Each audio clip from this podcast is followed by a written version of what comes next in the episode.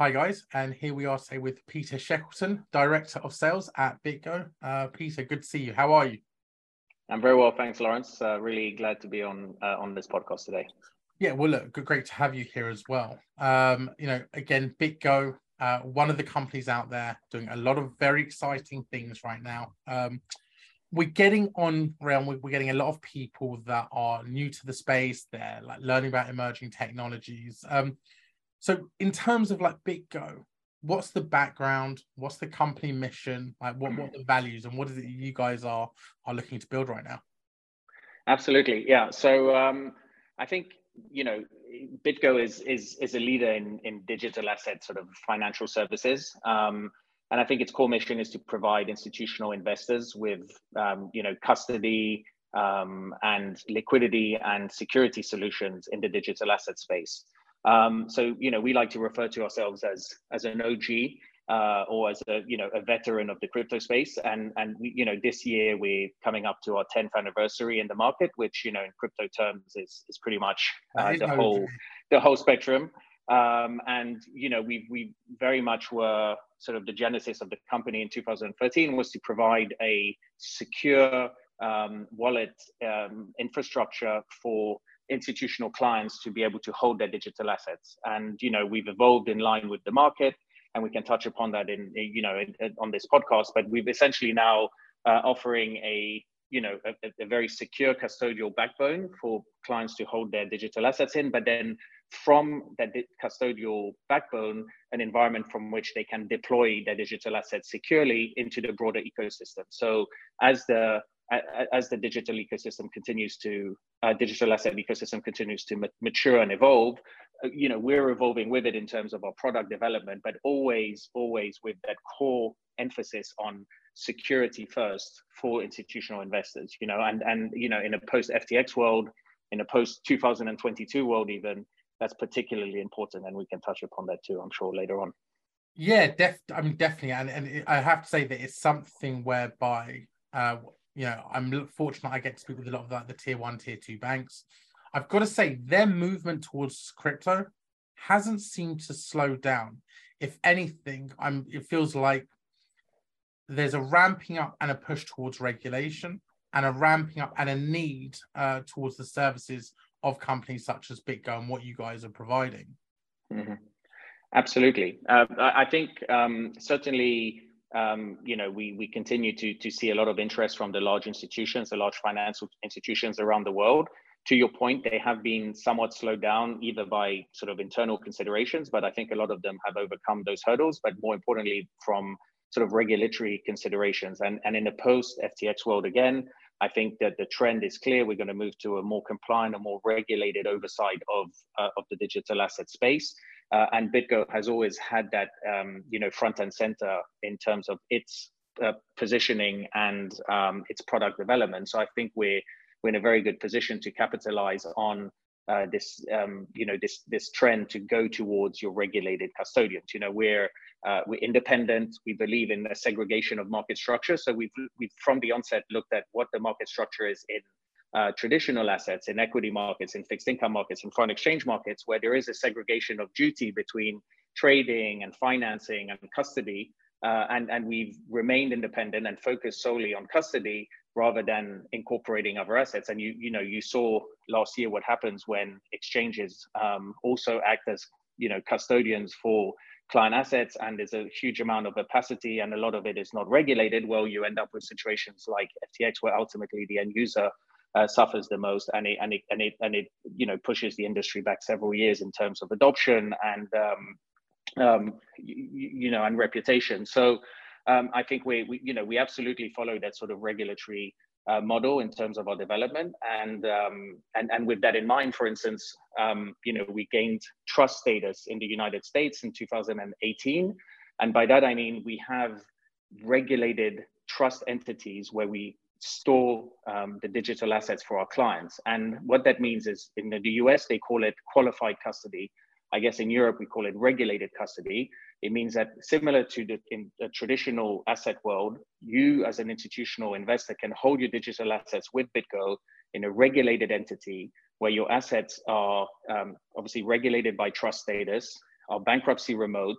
There's no commingling of funds, uh, and they're insured and they benefit from an insurance wrapper. So our trust entities all have a $250 million insurance policy, which is underwritten by uh, Lloyd's of London Syndicate, uh, and the those trust entities are are um, regulated in very prime regulatory locations. We have a trust entity in New York, a trust entity in South Dakota in the United States, and also two trust entities in Europe, one in Germany, regulated by BaFin, and one in Switzerland, regulated by FINMA. So really, um, you know, uh, very compliant. And this is a great appeal for uh, institutional investors when they choose a custodian in the digital asset space as someone who has a background in equities, um, I personally would never like put my money with a company that doesn't have the level of security that is required, right, to protect mm-hmm. uh, retail investors. And, and I think what's so interesting about with FTX is that it's a wake up call to the fact that actually with crypto, with assets, you know, if you don't have the right uh, the right security in place, there's no FCA, there's no PRA, there's no SEC to fall back on. The money's gone. So I, I think in terms of what you guys are doing, I mean, well, actually, am I right in thinking, are you guys the market leaders in this space? Because I've interviewed a lot of companies um, that are trying to work on regulating or, or, sorry, security within the crypto space. It feels, and it could possibly possibly be because you guys um, were so early to market, but it feels like you guys are ahead of pretty much every other company in this space. Yes, I certainly think we're the we're the longest serving, the broadest, um, you know, the broadest custodian in terms of our offering, and I think it's very important to your point to differentiate between you know what custody means especially in digital assets. You know custody is very clear in, in financial markets generally as you said and there's a regulatory backstop there's a regulatory framework and there's well-known you know players uh, in in the space but custody is a term that has been used a lot more loosely in digital assets and you actually have some of our peers are in, in reality um, only sort of technology solution providers where they offer you a hot wallet solution where you can uh, store your store your keys but your keys and your assets are still online and they don't have an underlying you know cold wallet regulated custodial entity in which your assets can really sit and be materially protected from any adverse sort of operational or market conditions, you know, a la FTX. And so that's where we differentiate ourselves. We are a real custodian, whereas many of our peers sell themselves as custodians, but are actually um, only, uh, you know, software providers, basically. So, um, you know, in terms of uh, the depth of our product offering, the breadth of our product offering, the longevity we've been in the market, uh, and the type of clients, um, you know, the breadth of clients and the breadth of geographies that we cover, I would definitely say we're the with with the biggest and the market leader for sure. So, uh, who are who really are your clients? Are they um, right? Mm. And, and sorry if I'm not kind of double down on that. Who are your clients right now, and who are your clients going to be tomorrow? Because yeah, there's a movement towards this, and there's a desperate, desperate need for what you guys are doing. Absolutely. So I think the beauty with our product um, is our clients are everyone that wants to do something in digital assets because our solution is very modular and caters for everyone. And by that, I, you know, we we obviously as a crypto native business have initially attracted all the um, large, you know, what we call crypto native companies, be they exchanges or uh, crypto miners or payment platforms. So, for instance, uh, 35% of the global uh, crypto exchanges use BitGo uh, as as their custodial solution. Um, you know, we have 1,500 clients across 50 geographies. Um, you know, we have a follow the sun model with offices. You know, we're obviously a California, Palo Alto based company, but we have large offices in New York. We have a team in Europe, uh, in Latin America, and in you know in Southeast Asia and Australia. Uh, and we have clients in all of those geographies and from all breadths of types. So, for instance, we've worked with the government of El Salvador, um, uh, you know, the year before last when they sort of implemented, um, you know, Bitcoin as legal tender there. Um, we worked on their wallet architecture for the, the Chivo wallet there. We obviously are clients with some of the largest um, crypto native venture capital firms. Uh, as I said, some of the largest exchanges, payment providers, um, re, you know, retail exchanges, Bitcoin miners, uh, but then also the foundations themselves from the blockchain. So they are going to come to us and store a lot of their um, a, lot of their sort of native tokens with us, you know, which they have for for long term deployment into their own ecosystem. Uh, but likewise, we also cater to a lot of the institutional clients that are coming through. So the private banks, the larger investment banks, the commercial banks, the asset managers, the pension funds, the insurers. So really, really everyone, uh, and then all the way down to high net worth individuals. If you're, you know, someone with a, a relatively material uh, amount of Bitcoin or Ethereum or other digital currency, and you want to store it safely, you can do that with us.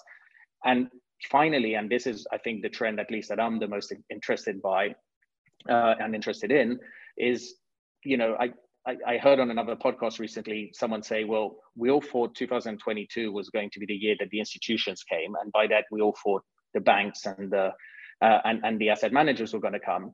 It turns out that the institutions did come, but it wasn't the banks, it was the brands, it was the corporates. And that is actually what we've been seeing over the last 12 months. These large, big multinational companies that have um, started to recognize that they need to enter sort of the crypto through some form of Web3 metaverse strategy to really uh, meaningfully interact with their younger community and their, you know, and the community that is going to be the decision makers going forward. Uh, and, and so they have started to think about, okay, how do we access the metaverse? How do we access Web3? What does it mean from a branding? And how can we deploy um, a sort of NFT marketplace strategy at scale from a secure environment? And that's where we come in. We've been uh, we've been working with brands such as Nike, which is publicly announced. We we were the sort of partner, technology partner for Nike's new NFT uh, marketplace called Swoosh, um, which is launching on the the Polygon blockchain. Um, and you know we're working on a lot of uh, similar projects at the moment with similar types of brands around the world.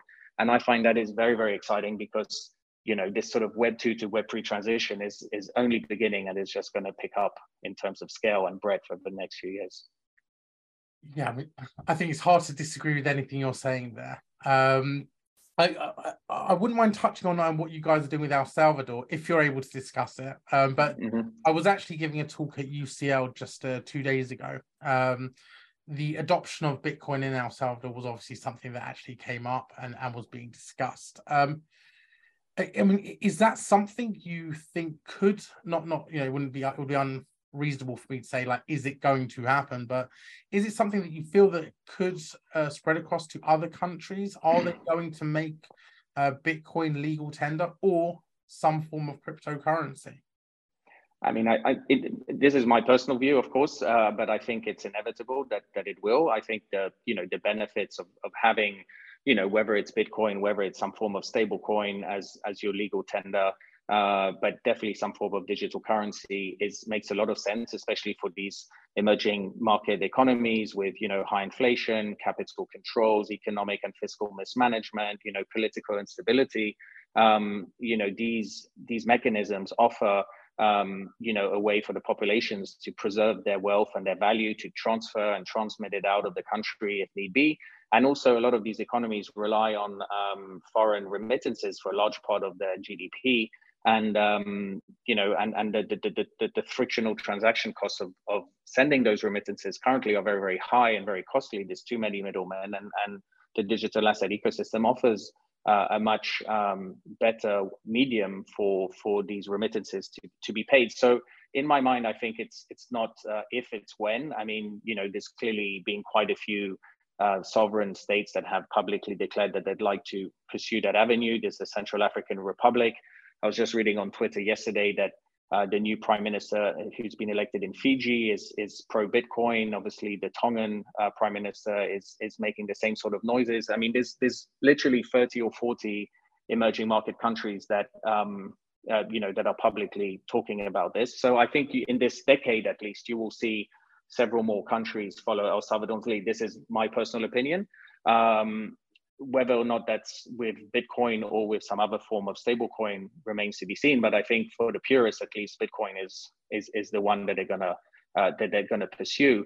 And from the BitGo perspective, um, I think you know, although we're uh, crypto agnostic and we um, cater for every sort of blockchain out there, we uh, we're integrating with all the major blockchain foundations. I think we now support more than 700 tokens in our ecosystem.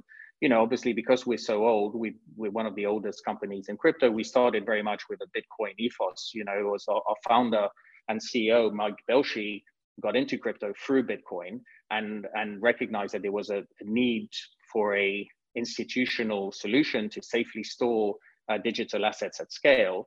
Um, and so with that in mind, to this day, 20% of all Bitcoin transactions still go in and out of a BitGo wallet. Um, and we are the sole custodian. We are the sole custodian of the wrapped BTC protocol, which enables Bitcoin to be transported into um, other sort of blockchain ecosystems and used as collateral in DeFi, etc. And we are the sole um, custodian of that wrap BTC. And you know, we constantly innovate in in the Bitcoin ecosystem in terms of the wallet archi- architecture that we that we deploy, but also in terms of our support of initiatives to broaden and strengthen the Bitcoin network. So, you know, we're big supporters uh, and proponents of the, the Lightning Network, which enables, you know, off-chain micropayments uh, between um, of Bitcoin between various holders around the world.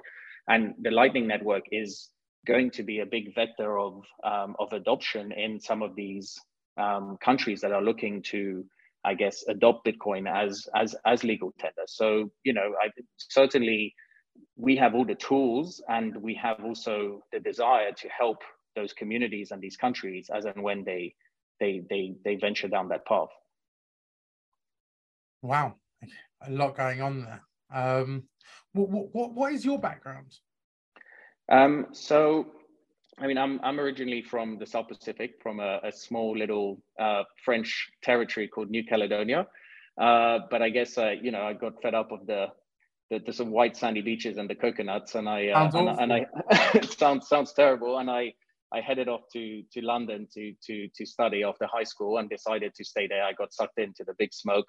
Uh, and ended up working in finance, um, essentially for the for the best part of my career. So I was in 15 years in in various investment banking roles, always on the fixed income side. Initially in debt capital markets, you know, doing sort of various bond issues for you know financial and sort of corporate companies in Europe. Um, and then I moved down to the trading floor and uh, then moved into emerging markets. So I was hired by uh, China's largest investment bank to help them set up um, a sales and trading operation in, in Europe based out of London. So I moved to Hong Kong for a couple of years with them uh, and then came back and uh, from 2015 to last year, um, helped scale a, a, a, a, sort of trading desk focusing on Asian emerging market bonds uh, for for this bank, and that was fascinating because um, first of all, it was emerging markets, which I love. You know, you're dealing with sovereigns, a lot of macro, a lot of volatility, not to, not dissimilar in a way to the crypto market, uh, and also it was a role where um, you know there was a huge. We started from zero and scaled the business to you know something quite successful. So it was a lot of fun. It was very entrepreneurial. You had to roll your sleeves up and every onboard of a client was a win. You know, you had to, we, we started literally with zero clients. And by the time I left, we had 350 counterparties in, in, in, in the EMEA region. So it was, uh, it, it was a lot of fun, but the calling of digital assets was, was too strong. I, I was kind of, you know, once I went down that rabbit hole in 2017 initially, and then refreshed it in 2019, um,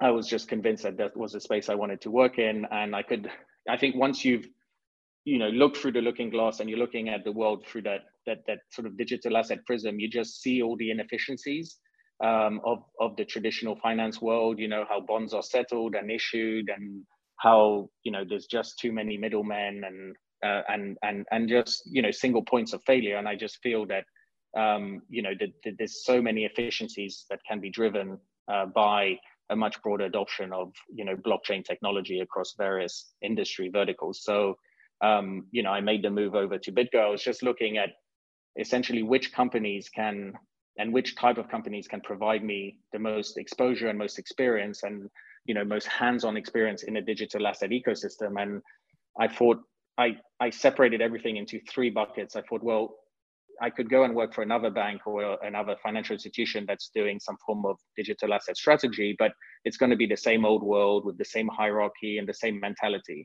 Or I could go the other side of the spectrum and go and work for a small DeFi project or you know decentralized application project, but then you're really at the whim of the markets and the funding markets. And I thought it was too volatile. And then I was looking at, okay, well, which are the big crypto native players? And, you know, BitGo just stood out as, sure. as being the one. So that's how, you know, I was lucky enough to, to, to interview and get in, but that's oh, my background.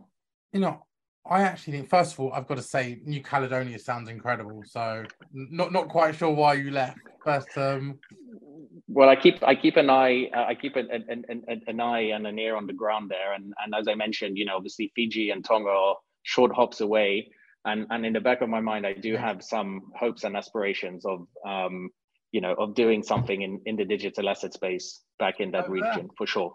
Yeah. Well, look, if we can help you guys in any, any way, or if I can help you with that at all, by all means, you know, let me know. We, we are growing the community in the most like random of places, and it seems that actually the beauty of like all emerging technologies is, is that it really is just like borderless.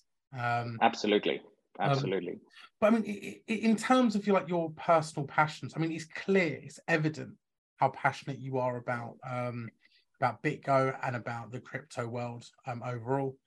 I have to say, you're, I think you're working the most adventurous and most profitable area of crypto, especially, and sorry, not just because of FTX, but because there really is a need for uh, the right type of like security around it. Um, it, it. But in terms of yourself, your passions, like I assume this is one of it. But like, what's what's life like away for you, like away from work, and what, what do you get up to? For sure. No, I mean, it, you know, if you ask my my girlfriend, she'll say I don't get up to anything else other than staring at my computer screen for 18 hours a day and talking about crypto. But I do I do have interests outside of that. Um, I um, you know, I've always loved traveling. I think coming from where I do, you you have to travel inevitably if you want to go anywhere. Um, and so, you know, that's been a huge passion of mine, just discovering new cultures, um, new languages. I mean, I speak French and German fluently, and you know, I, I always feel at home just sort of being on a plane, going somewhere, working remotely from from someplace. I have quite sort of itchy feet syndrome, mm. um, and um, you know, I, I'm passionate about. I'm actually right now in the in the um, in the Bavarian Alps. I love being in the outdoors and being in the mountains. Even though I come from an island, I feel very at home in in in the mountains. I think it's just that sense of space and the fresh air. Um, and I love ski touring. That's uh, that's a big thing that I do. So you know, put on some skins and instead of taking a lift up, just make it make your own way up to the top of the mountain and ski down some virgin slopes. So you know, I, I, I myself and a bunch of friends got into that a few years ago and have been to go up on your own you on your skin you put some skins under your your um your skis and you go up on your own. Yeah. So uh, seal skins. Yeah yeah. No it's a lot of fun. You have to have to do it in safe conditions but it's uh it's great. No I, you know I, I was once with my um ex girl well, girlfriend at the time um on top of the matterhorn um in switzerland like during a storm like 2 3 mm-hmm. yeah that, that that was enough for me. I was like no. yeah yeah. I, I need to get back down um, but yeah, that, that that's very adventurous. That's very um, I mean, and in terms of like working at BitGo, um, what's it like as a company? You know, obviously mm-hmm. everyone is excited um about the crypto space. I think now, like you like you were saying earlier, the institutions are clearly more excited, which is crazy when you think everyone's describing this time as crypto winter. It feels yeah. like all the big companies are just positioning themselves for mm. the next, um, the next almost like crypto 3.0, let's say 3.0 at this point. Um, yeah. But you know, it's for the next stage of crypto. Um, what, what are you guys doing? You know, what, what what's the culture like? What's the company like? You know, um, mm. what, what what's it like? You know, when the doors are closed and you guys are all just there, like working away. Absolutely. No, well, uh, we're um, um, uh, to your point on on you, you, know the next crypto 3.0. We've we've never been busier. There's always stuff going on. We you know even though the market is clearly in allow, and and it's not even a crypto winter per se. I think it's fairer to call it a macro winter. I mean, obviously people like to point fingers at crypto and say that it's down 80%, but so is so are a lot of tech stocks and tech sectors and everyone's suffering. And, you know, we unfortunately see that through all the layoffs happening, again, not just in crypto, but you know far and wide in in, in sort of tech and fintech and beyond um, but nevertheless you know as a firm, we've never been busier. We've never sort of had more products um, rolling out in our in our sort of pipeline and forecast for this year. Um, so as a firm, it's it's fascinating. It's the first time I've worked for a, a, you know a real startup and for an American company.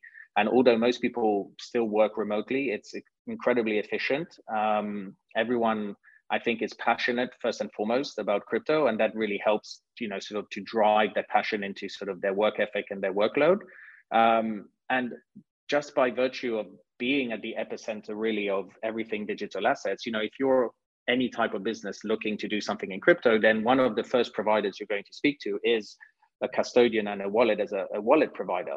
Um, and hence, you know, we just we're very lucky to sit in the middle and have exposure to all these different types of businesses, all these different type of intelligent young people trying to, you know, create the next big thing in crypto or sort of solve a solution in their own markets. And so um, you know everyone's excited about that. Everyone wants to help those companies scale and build and find the right solution.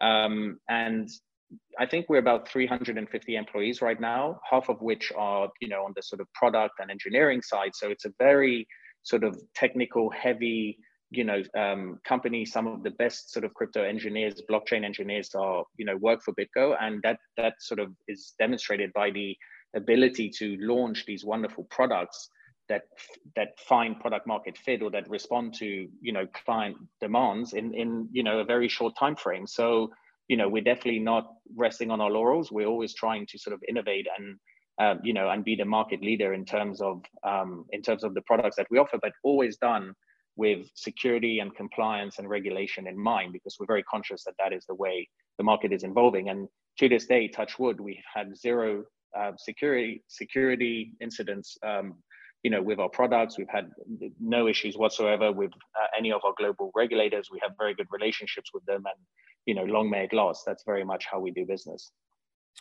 Yeah, I have to say that uh, you know, the crypto world naturally gravitates towards like the younger generation, right, in terms of their initial investments. I know that with Jan uh, Raion, my co-founder at Raion, um, you know, he's never bought equities. He he's only ever mm-hmm. bought like crypto. Um, yeah.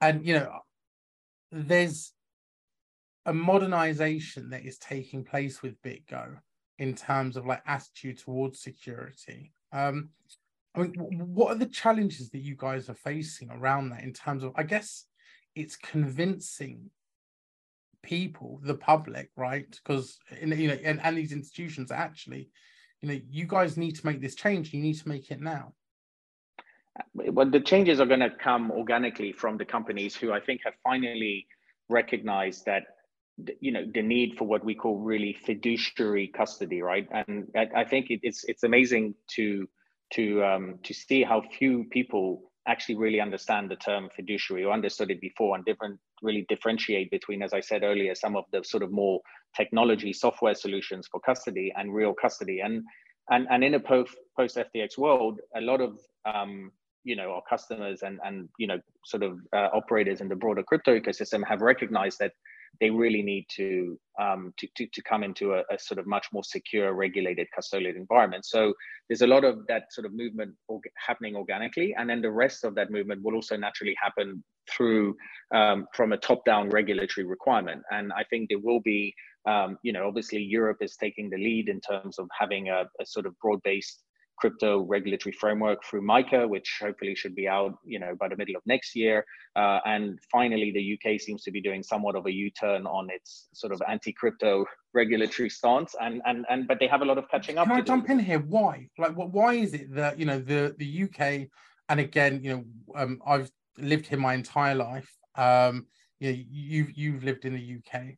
Um, why is the UK government so against change and why have they reacted so slowly? My attitude has, has been in terms of crypto, the country that regulates crypto the fastest and does it the most mm-hmm. effectively is the country that is pretty much going to lead um, the future of like the financial world. So, you know, we had a head start in the UK. What was it that allowed us to throw it by the wayside the way that we have done? I mean, you could ask that question about many things that happened in the UK over the last sort of 10 years, unfortunately. Um, but but it seems to have this, you know, they seem to have adopted this relatively self-destructive streak.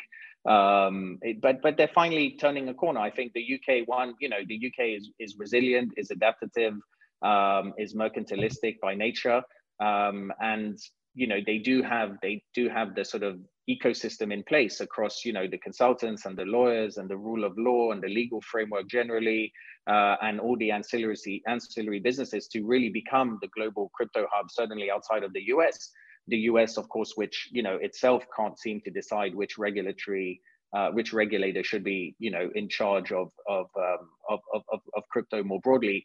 And and hence i you know i don't know why the uk was so anti crypto for so long but i'm very glad to see that they're turning it around. And i hope that they will be able to fast track it sufficiently to if not catch up with europe to kind of be um, you know on par with europe in a couple of years. Because MiCA obviously started as an inception in 2000 and you know whatever 17 18 and will only come um, into application in in middle of 2024 now obviously there's a it, there's a lot more countries needed to approve it and it's a sort of more um, i guess um, uh, it, you know longer process of, of, of of approval and getting it in legislation in the european union but it still took six years six seven years. And if the uk is only starting now the best case is they might be able to have a a, a, sound framework in three or four years, which is still going to put them behind. They do. Yeah, I, I, I have to. You know, I'm I, am very open, and I, I, like to take a, um, a balanced view, and I like to like evaluate things. But I think in terms of the UK, I think they've actually missed the boat, and mm. it, it's too late. When I see what um, other countries are doing, you know, especially in the Middle East, um, it feels like they are just so far ahead of us culturally yeah. in terms of how to adopt these new technologies, how to create real utility for the masses. Um, and in terms of uh, companies, I mean, uh, uh, yeah, I, I, I, don't know if you know about the Red Flag Act of 1865, but it was when they, um, you know, the uh, automobile first came about, and it was the restrictions which the UK government put in place. Um, it really stopped the uh, stopped Britain from leading um, uh, leading the car industry, right? And America right. at the time they thought, hey, you know, look, you know, they're slowing everything down. Let's speed everything up. And it feels like there's something very similar with what's going on in, in the crypto world. That mm. cultural, that mentality more than anything. And uh, yeah, it's it's it's quite discerning, I must say, to to actually see. No, absolutely. And you touched upon the Middle East. I mean, we're seeing huge amount of activity and growth there. We're obviously, you know, heavily involved in, in the region. We're in the process of getting our license in Dubai. Um, you know, and and I think it's just extremely refreshing to see those sort of jurisdictions be so crypto friendly, proactive in their regulatory framework. Um, and this applies not just to Dubai, but obviously Abu Dhabi as well. Bahrain, and and more interestingly, Saudi Arabia, which is it, it just blows my mind the sort of activity that's going on there. It's um, it's really going to be a powerhouse in the next ten years. We're growing like Raion is growing a lot in Saudi Arabia, and I have to say that actually since since ChatGPT came about, uh, we're, we're even uh, we're even more popular. Um, have you had a hmm. chance to try us out yet? Absolutely. Yeah. No, I wish I, I wish I was still in high school and I could write all my history essays. I mean, it'd be fantastic. Could you imagine? could you imagine being a student with Chat GPT? Uh, oh, incredible. Amazing. But um, look, I mean, in, in terms of BitGo, um, what, what what does the future look like for you guys? Well, I think we, you know, we're um, we've been independent for ten years. Um, you know, we we've been sort of um, security and compliance focused and trying to innovate with our products.